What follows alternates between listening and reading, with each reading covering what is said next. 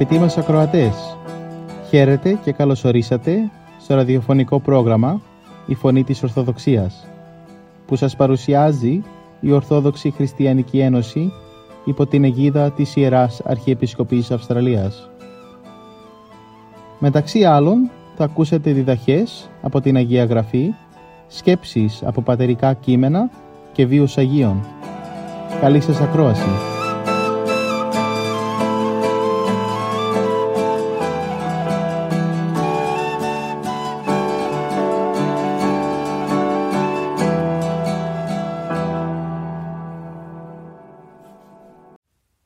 Σήμερα ο κύριος Θανάσης Κόλιας θα μας μιλήσει για την παραβολή του ασώτου Ιού από του Καταλουκά Ευαγγελίου, κεφάλαιο 15, στίχη 11 έως 32. Καλημέρα σας αγαπητοί μου αδελφοί. Σήμερα Κυριακή του Ασώτου και το Ευαγγελικό Ανάγνωσμα είναι από το Καταλουκά Ευαγγέλιο, 15ο κεφάλαιο, στίχη 11 έως 32 και θα παραμείνω στο στίχο, στο στίχο 20. Και Αναστάς ήρθε προς τον πατέρα αυτού, έτιδε αυτού μακράν ανέχοντος, είδεν αυτόν ο πατήρ αυτού και εσπλαχνίσθη. Και δραμών επέπεσεν επί των τράχυλων αυτού και κατεφύλισεν αυτόν. Και όπως μας ερμηνεί ο κύριος Τεμπέλας, και η σωτηριώδης απόφασης ετέθη εις ενέργεια. Ο άσωτος εσηκώθη και ήλθεν στον πατέρα του. Και ενώ αυτός απήχεν ακόμη μακράν, τον είδε ο πατέρας του και τον ελυπήθη και αφού έτρεξε και εις προϋπάντησιν αυτού, έπεσεν εις τον τράχυλον του και αναγκαλιστής αυτόν τον εφίλησε με πόθον και στοργήν. Ο Θεός δηλαδή όχι μόνο δέχεται τον δια της μετανοίας επιστρέφοντα αμαρτωλών, αλλά και προτού ακόμη πλησιάσει αυτός προς τον Θεόν, σπέβδει ο Θεός προς αναζήτησή του και τον εναγκαλίζεται με στοργήν. Άπειρος και εξαιρετικά συγκινητική είναι η εσπλαχνία του Θεού προς τον αμαρτωλόν άνθρωπο. Ο Κύριος στην σημερινή παραβολή μας την παρουσιάζει στο πρόσωπο του πατρός του Ασώτου. Είδε ο πατέρας τον Άσωτον από μακριά και τον εγνώρισε. Τον είδε και τον εγνώρισε γιατί ένεκα της αγάπης του τον επερίμενε. Τον είδε που επέστρεφε κουρελιάρης, βρώμικος, πεινασμένος, συντετριμένος και τον εσπλαχνίστη. Η αγαθή πατρική του καρδιάς συνεκινήθη. Τα ίδια όμως και πολύ περισσότερα χαρακτηρίζουν την εσπλαχνία του Θεού προς τον αμαρτωλό. Ασυγκρίτως περισσότερο συγκλονιστική είναι η εσπλαχνία του Θεού και επειδή όλοι είμαστε αμαρτωλοί και προς όλους μας εκδηλούται η εσπλαχνία Του. Ας είδουμε τώρα τα χαρακτηριστικά της για να συγκινηθούν οι ψυχές μας και να εκτιμήσουμε την εσπλαχνία αυτήν και να κερδίσουμε τα μεγάλα δώρα που πηγάζουν από αυτήν. Πρώτον, συγκινητικών χαρακτηριστικών της ευσπλαχνίας του Θεού προς των αμαρτωλών άνθρωπων είναι ότι μας ανέχεται. Μας βλέπει να αμαρτάνουμε καθημερινώς, συνεχώς. Πόσες κακίες, πόσες αμαρτίες βλέπει ο Άγιος Θεός να γίνονται κάθε στιγμή από μας. Και ενώ το κακό και η αμαρτία εξηγείρουν την οργή του και τη δικαιοσύνη του, εν τούτης δεν επεμβαίνει να τιμωρήσει τον αμαρτωλόν. Γιατί; Γιατί η πατρική του καρδιά μας πλαχνίζεται, μας λυπείται. Μας πονεί που βλέπει να αμαρτάνουμε και να σπρώχνουμε τον εαυτό μας έτσι στην καταστροφή. Και η ασπλαχνία του τον συγκρατεί. Του συγκρατεί την οργή του τον κάνει να μην θέλει τη τιμωρία μας. Πού θελήσει θέλω τον θάνατον του αμαρτωλού, λέγει ο ίδιος για του προφήτου Ιζεκιήλ. Και ο Κύριος μας εβεβαίωσε ότι ο πατήρ ο ουράνιος τον ήλιον αυτού ανατέλει και επί πονηρούς και βρέχει και επί αδίκους. Σκορπίζει τα δωρεάς του και στους αμαρτωλούς για να τους δείξει την αγάπη και την αστρολαχνία του και περνούν πολλές φορές χρόνια και χρόνια στην αμαρτία και η ασπλαχνία του Θεού συνεχώς ανέχεται. Μακροθυμεί και δεν τιμωρεί. Μήπως δεν έκαμε το ίδιο και ο διολόκληρον την ανθρωπότητα; Επερίμενε επί αιώνας προ Χριστού και ενώ έβλεπε την αμαρτία, την διαφθορά, των ξεπεσμών του κόσμου όλου, η ασπλαχνία του επερίμενε και δεν ετιμωρούσε.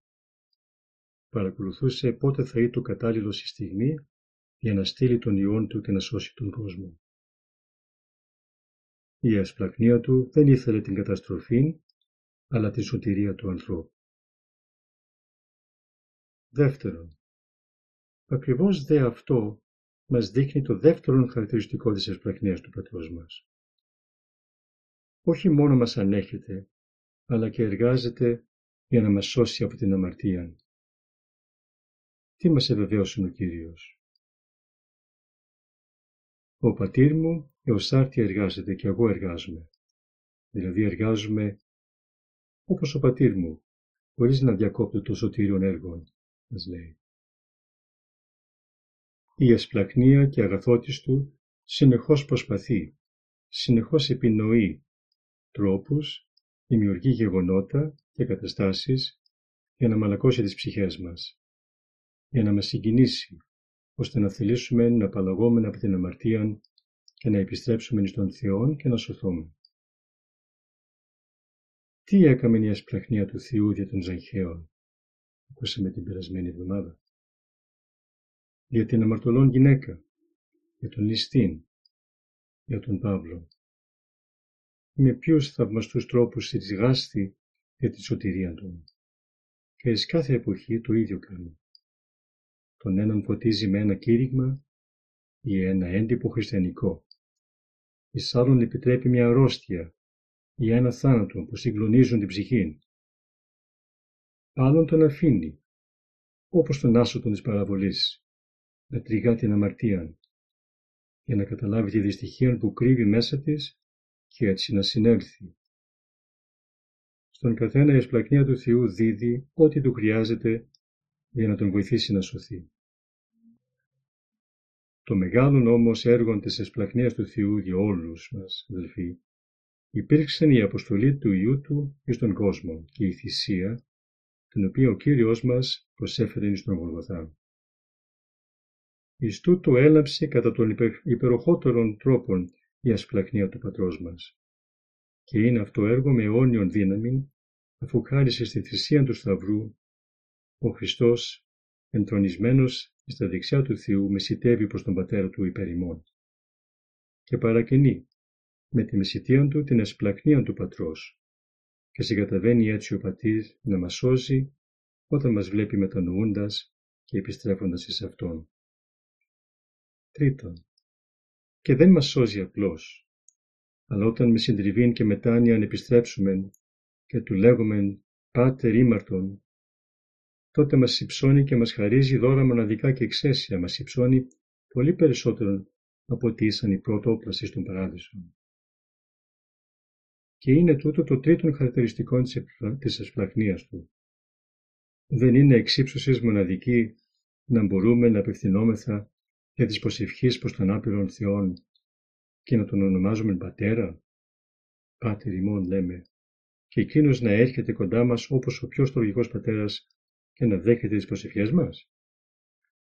Δεν είναι δωρεά μοναδική και ανέκφραστος να κοινωνούμε το σώμα και το αίμα του Χριστού και να ενούμεθα μαζί Του ώστε να μένει εν ημίν και εμείς εν αυτό.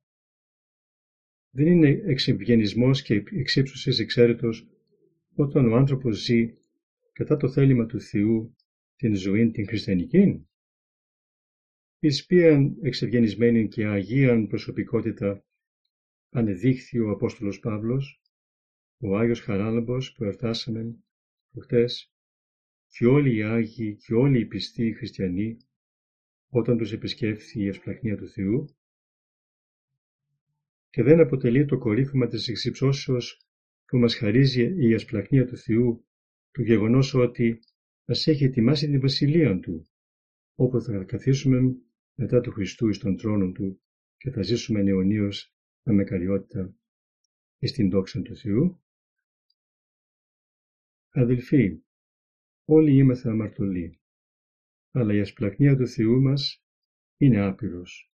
Μας ανέχεται, εργάζεται για την σωτηρία μας, θέλει να μας υψώσει μέχρι τον ουρανό. Τι χρειάζεται να κάνουμε εμείς; Να μιμηθούμε τον άσωπο. Χωρίς τη σταγμών, με πλήρη εμπιστοσύνη στην ευσπλακνία του Θεού, να τρέξουμε κοντά Του, να Του πούμε το Πάτερ ήμαρτον από την καρδιά μας. Και τότε ασφαλώς θα έβρουμε κι εμείς ανοιχτή την αγκάλη Του, θα δεχθούμε το φίλημά Του και θα εισέλθουμε στην οικία Του, στην βασιλεία Του, για να εφαινόμαστε και να χαιρόμεθα αιωνίως. Θα μπορούσε ο άσοδος να βρει πολλές δικαιολογίες, να προσκομίσει πολλά ελαφρυντικά, θα μπορούσε να πει «Πατέρα, λάθος έγινε. Ήταν η κακιά ώρα, οι φίλοι που με παρέσυραν, η δύσκολη ηλικία, ήρθαν και αλλεπάλληλες, οι αναπουδιές, ποιος μπορεί να προβλέψει ένα λοιμό, ατύχησα. Αλλά όχι. Ο άσωτος είχε το θάρρος και την τιμιότητα να αναλάβει τις ευθύνες του, να ομολογήσει ξεκάθαρα την ενοχή του, να αντιμετωπίσει κατάματα την πραγματικότητα και τις όποιες συνέπειες των πράξεών του. Είχε τον ηρωισμό να κλάψει, να μετανοήσει, να ταπεινωθεί και να πει το ήμαρτον. Και έτσι σώθηκε. Εκεί που έλεγε να γίνει κουρέλι, εξυψώθηκε, γιατί είχε διαλέξει το σωστό δρόμο, το μόνο δρόμο του λυτρουμού. Ελάτε αγαπητοί μου αδελφοί να το μαδίσουμε και εμείς. Καλή σας ημέρα. Μη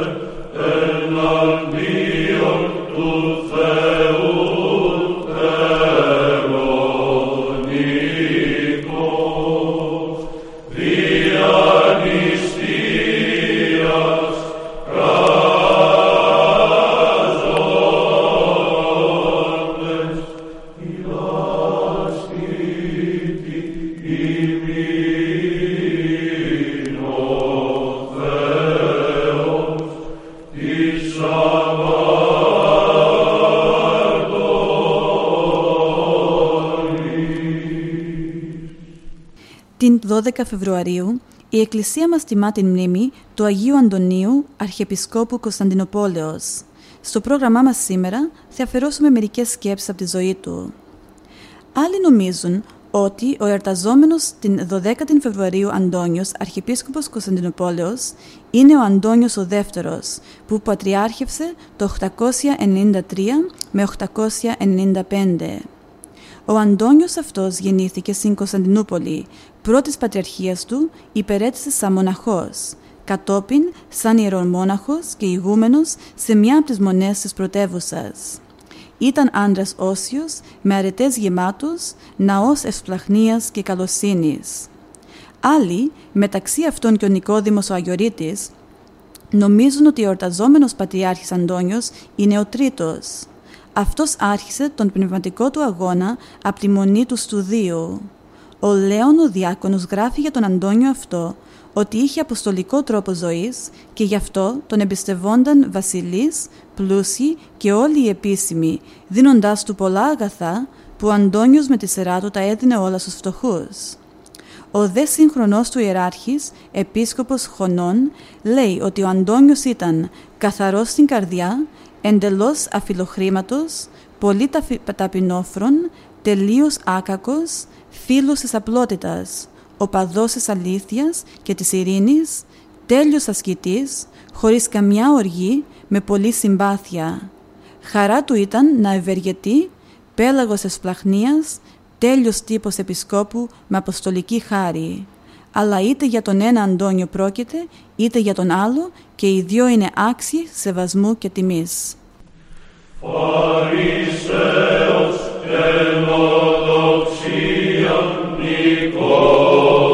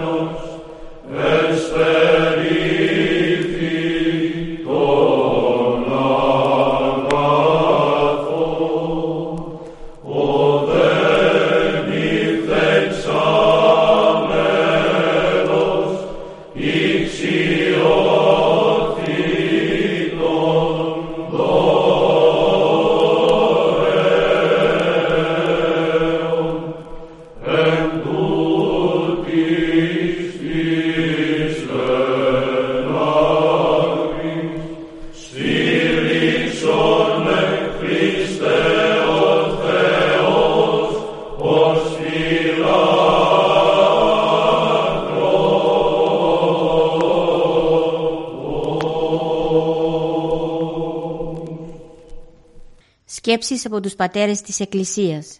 Ας ακούσουμε μερικές σκέψεις του Ιερομόναχου Γρηγορίου για το πώς να ετοιμαζόμαστε κατάλληλα για τον εκκλησιασμό.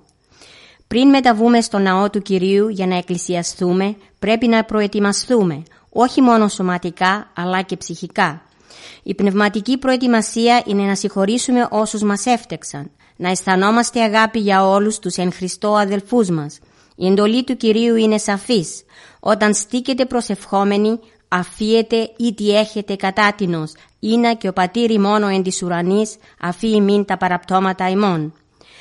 Μάρκου 11.25 Στην αρχαία λειτουργία των Αποστολικών Διαταγών, πρώτου ασπασμού της αγάπης, λέει ο διάκονος προς τον λαό μη της κατάτινος, μη της εν υποκρίση. Δηλαδή κανένας από τους συμμετέχοντας στην Θεία Λειτουργία να μην έχει κάτι εναντίον οποιοδήποτε αδελφού. Κανένας να μην ασπαστεί τον αδελφό του υποκριτικά.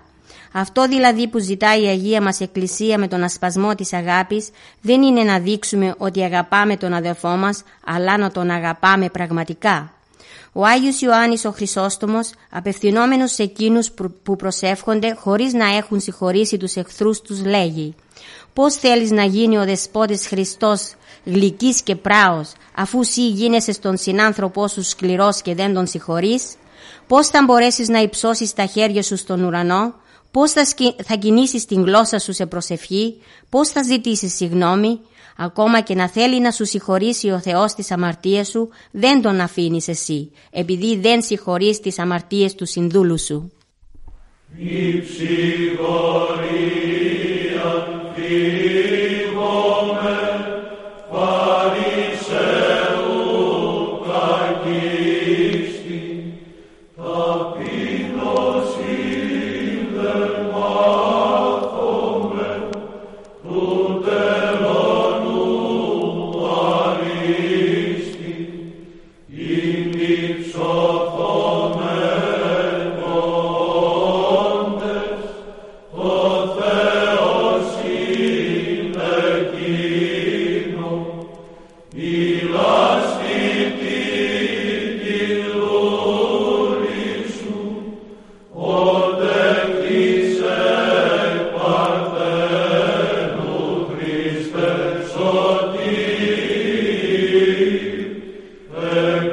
Συνεχίζουμε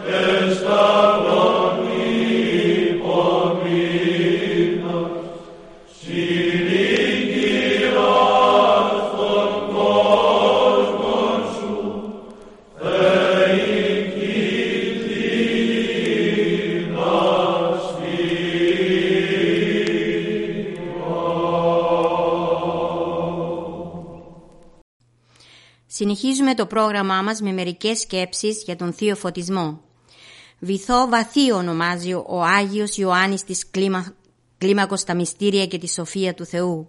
Γι' αυτό ενώ η ανθρώπινη σοφία διδάσκεται από τους ανθρώπους, η Θεία Σοφία διδάσκεται μόνο από τον Θεό και μόνο σε λίγους, όσους έχουν ζωντανή πίστη και καλή προαίρεση. Εκείνος που δεν διδάχθηκε από τους ανθρώπους τη σοφία τους, δεν θα μπορέσει ποτέ να την κατανοήσει και να την οικειοποιηθεί. Εκείνος που διδάχθηκε από τον Θεό τη Θεία Σοφία είναι σε θέση να κατανοεί τα πάντα και θεία και ανθρώπινα. Το Πνεύμα του Άγιον είναι πηγή κάθε σοφίας. Οι Απόστολοι δεν μαθήτευσαν κοντά σε ανθρώπους, αλλά ξαφνικά επλήστησαν άπαντες Πνεύματος Αγίου και ήρξαν το λαλήν ετέρας γλώσσας, καθώς το Πνεύμα εδίδου αυτής αποφθέγγεσθε. Και ο Κύριος δεν άνοιξε κανένα βιβλίο για να διδάξει τους μαθητές του, αλλά διήνυξεν αυτόν τον νου του συνιένετας γραφάς. Γι' αυτό από εμά απαιτείται μόνο δεκτικότητα της χάριτος του Θεού, δηλαδή καλή προαίρεσης, πνευματικός αγώνας και συνεχής εξήτησης του ελέους και του φωτισμού του Θεού. Κατά το μέτρο της προαιρέσεως και του πνευματικού αγώνος του ανθρώπου έρχεται σταδιακά ο φωτισμός του νου και κατά το μέτρο του φωτισμού του νου δίδεται η χάρις του Κυρίου και κατά το μέτρο της αποδοχής και της πληρώσεως της ψυχής με τη Θεία Χάρη πραγματοποιείται η ένωση με τον Κύριο. Εκείνος που ενώθηκε νοερά με τον Κύριο είναι πεπισμένος για τη σωτηρία του και αναστημένος πριν από την κοινή Ανάσταση. Όσο κανείς ασκείται, τόσο αναγνωρίζει την αδυναμία του και όσο αναγνωρίζει την αδυναμία του, τόσο πλουτίζει σε ταπείνωση και κατάνοιξη. Και όσο αποκτά ταπείνωση και κατάνοιξη, τόσο φωτίζεται η διάνοιά του και διαπιστώνει ότι χωρίς τον Κύριο δεν είναι τίποτα και δεν έχει τίποτα μέχρι να γνωρίσεις τελείως τον εαυτό σου, μέχρι να διαποτιστεί η ψυχή σου με τη χάρη του Θεού, μέχρι να φωτιστεί ο νους σου, μέχρι να καθαρθείς από τα πάθη, μέχρι να συμφιλειωθείς με τον Θεό, μέχρι να ενωθείς οριστικά μαζί Του, μέχρι τότε είναι αδύνατο να ζεις χωρίς τη θλίψη, χωρίς τον φόβο και χωρίς την οδύνη. Όταν όμως ενωθείς με τον Θεό, ο φόβος και η οδύνη θα μεταβληθούν σε χαρά και φροσύνη από τον ίν και έως του αιώνος. Tutte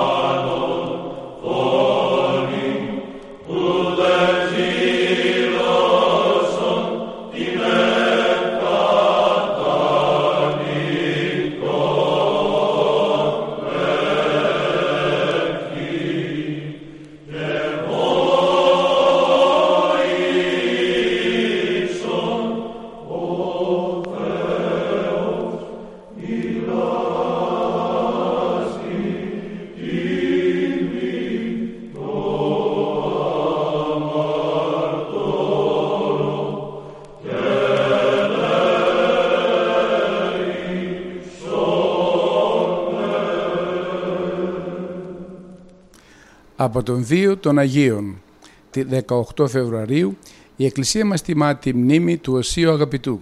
Στο πρόγραμμά μας σήμερα θα αφιερέσουμε μερικές σκέψεις από τη ζωή του. Ο Όσιος Αγαπητός ήταν από χριστιανικό γέννημα της Καπαδοκίας και είχε εισέλθει κατά την νεανική του ηλικία σε ένα από τα εκεί μοναστήρια. Εκεί ζούσε με πνεύμα διακονίας, προθυμότατος στις υπηρεσίες και σαν ο τελευταίος από όλους επί βασιλέως Λικινίου στρατεύτηκε και όταν καταδιώχτηκαν οι χριστιανοί υποβλήθηκε σε βασανιστήρια.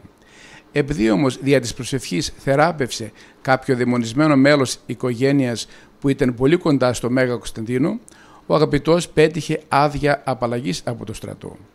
Επιδόθηκε τότε στις ιερές μελέτες και την υπηρεσία του Ευαγγελίου. Ο επίσκοπος όμως της πόλης Σινάου πληροφορήθηκε τα χαρίσματά του και τον χειροτώνησε ιερέα. Μετά δε το θάνατό του, του επισκόπου, λαός και κλήρος εξέλεξαν διάδοχό του τον αγαπητό. Από τη νέα του θέση ο αγαπητός ήταν τύπος των πιστών, ο διδάσκαλος και ο πατέρας τους. Φώτιζε με το λόγο του, οικοδομούσε με το παράδειγμά του, παρηγορούσε και στήριζε, περιέθαλπε και βοηθούσε, όχι μόνο κατά δύναμη αλλά και υπέρδυναμη. Σε αυτές τις άγιες ασχολίες τον βρήκε ο θάνατος, ο οποίος του άπλωσε τη γέφυρα δια της οποίας μεταβιβάστηκε από την πρόσχερη ζωή στην αιώνια. Συνεχίζουμε το πρόγραμμά μας με μερικές σκέψεις για την προσευχή από τον Άγιο Νικόδημο τον Αγιορείτη. Ο Άγιος Νικόδημος ο Αγιορείτης λέει «Όταν υπάρχει ανάγκη να προσευχηθείς μια ώρα και αυτό σου φαίνεται σκληρό λόγω τεμπελιάς, Άρχισε την προσευχή σου σαν να πρόκειται να προσευχηθείς ένα τέταρτο και εύκολα θα περάσεις στο άλλο μισό και από εκεί στο άλλο.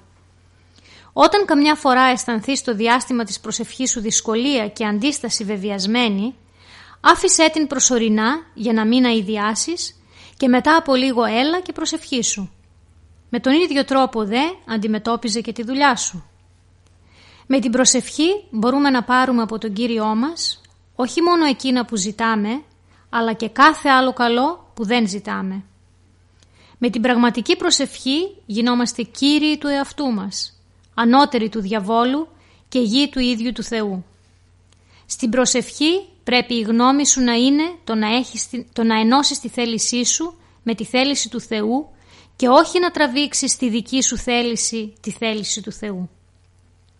Στην προσευχή πρέπει πρώτα να δοξολογείς τον Θεό Δεύτερο, να τον ευχαριστείς για τις ευεργεσίες που σου έκανε.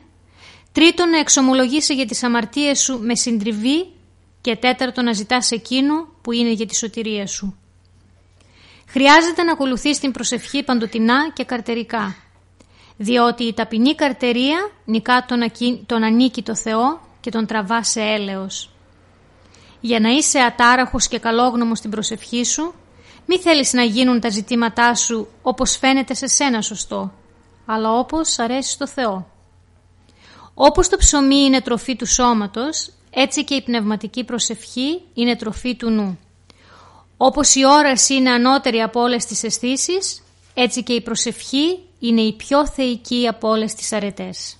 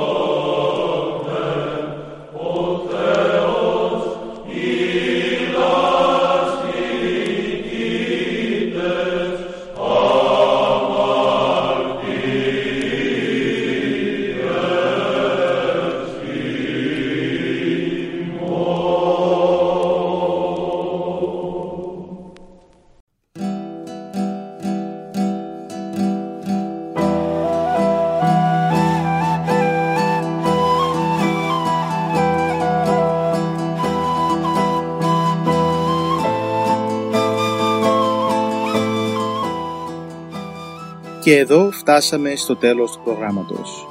Σας ευχαριστούμε για τη συντροφιά σας. Θα είμαστε και πάλι κοντά σας την επόμενη εβδομάδα. Μπορείτε επίσης να μας παρακολουθήσετε στο Facebook, Spotify και στο YouTube. Κανάλι «Η Φωνή της Ορθοδοξίας». Αγαπητοί μας ακροατές, ο Θεός μαζί σας. Χαίρετε.